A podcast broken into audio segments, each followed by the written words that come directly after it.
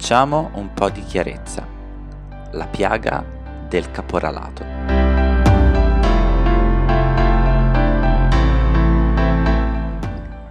Torniamo oggi a parlare dello sfruttamento dei lavoratori stranieri in agricoltura e dell'illegalità dilagante che caratterizza questo settore produttivo. La maglia nera dell'economia illegale italiana spetta infatti proprio all'agricoltura e il ricorso al lavoro irregolare è da reputarsi come un suo connotato strutturale. È stato calcolato che nel 2017 circa 180.000 lavoratori e lavoratrici sono state vittime di sfruttamento, violazione dei diritti e sottosalario. E negli anni successivi tanti altri lavoratori hanno pagato, anche con la vita, le insostenibili condizioni di lavoro imposte dai caporali.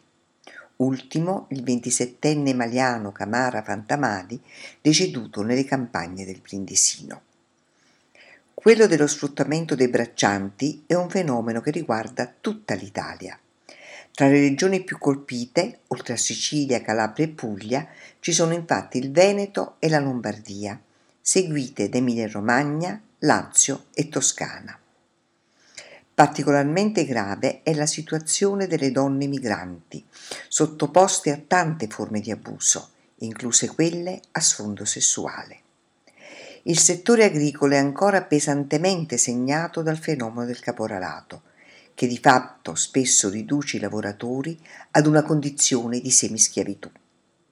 In agricoltura migliaia di esseri umani non sono liberi di prendere decisioni autonome sul luogo di lavoro e sono vessati fisicamente e psicologicamente dai loro padroni.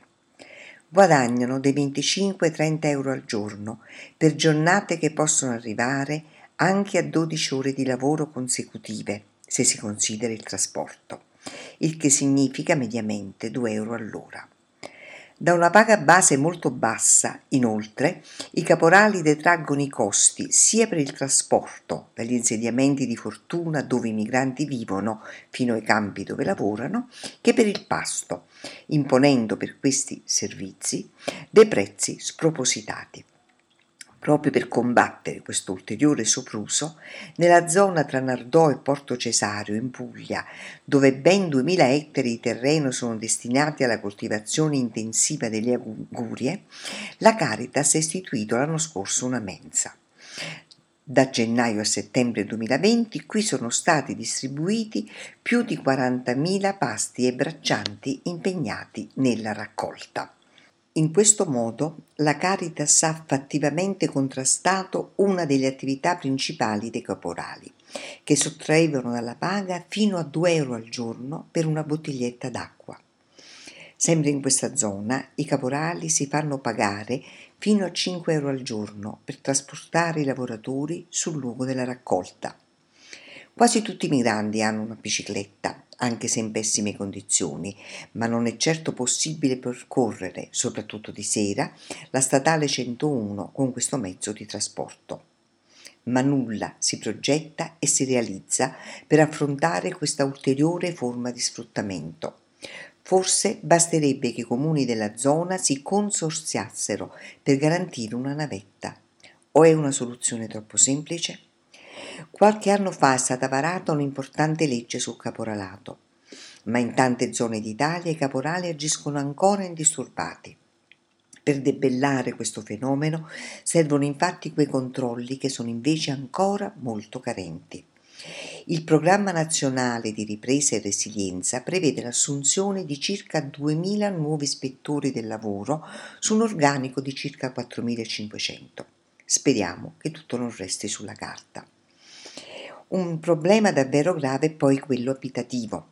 Nella maggioranza dei casi i migranti vivono in veri e propri ghetti, luoghi davvero strani che ufficialmente non esistono o non dovrebbero esistere e dove invece si ammassano centinaia di persone in condizioni igieniche insostenibili.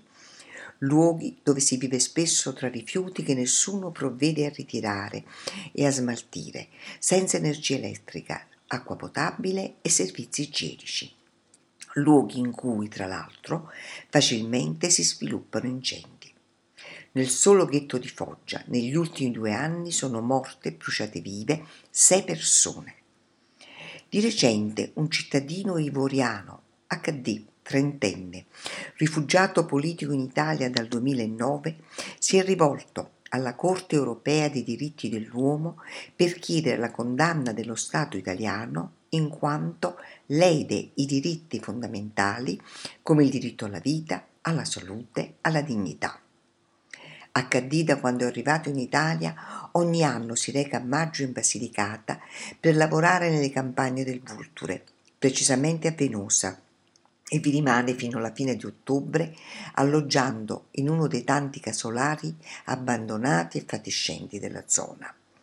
È stato sostenuto nella sua battaglia legale contro l'eliminazione degli insediamenti informali da tante associazioni, tra cui Libera Basilicata e Immigranti Basilicata, secondo cui gli insediamenti informali sono l'emblema dell'irragionevole insufficienza e inefficace azione amministrativa di Stato, Regione Basilicata ed enti locali nella tutela del diritto fondamentale alla vita e del diritto di non subire trattamenti inumani e degradanti.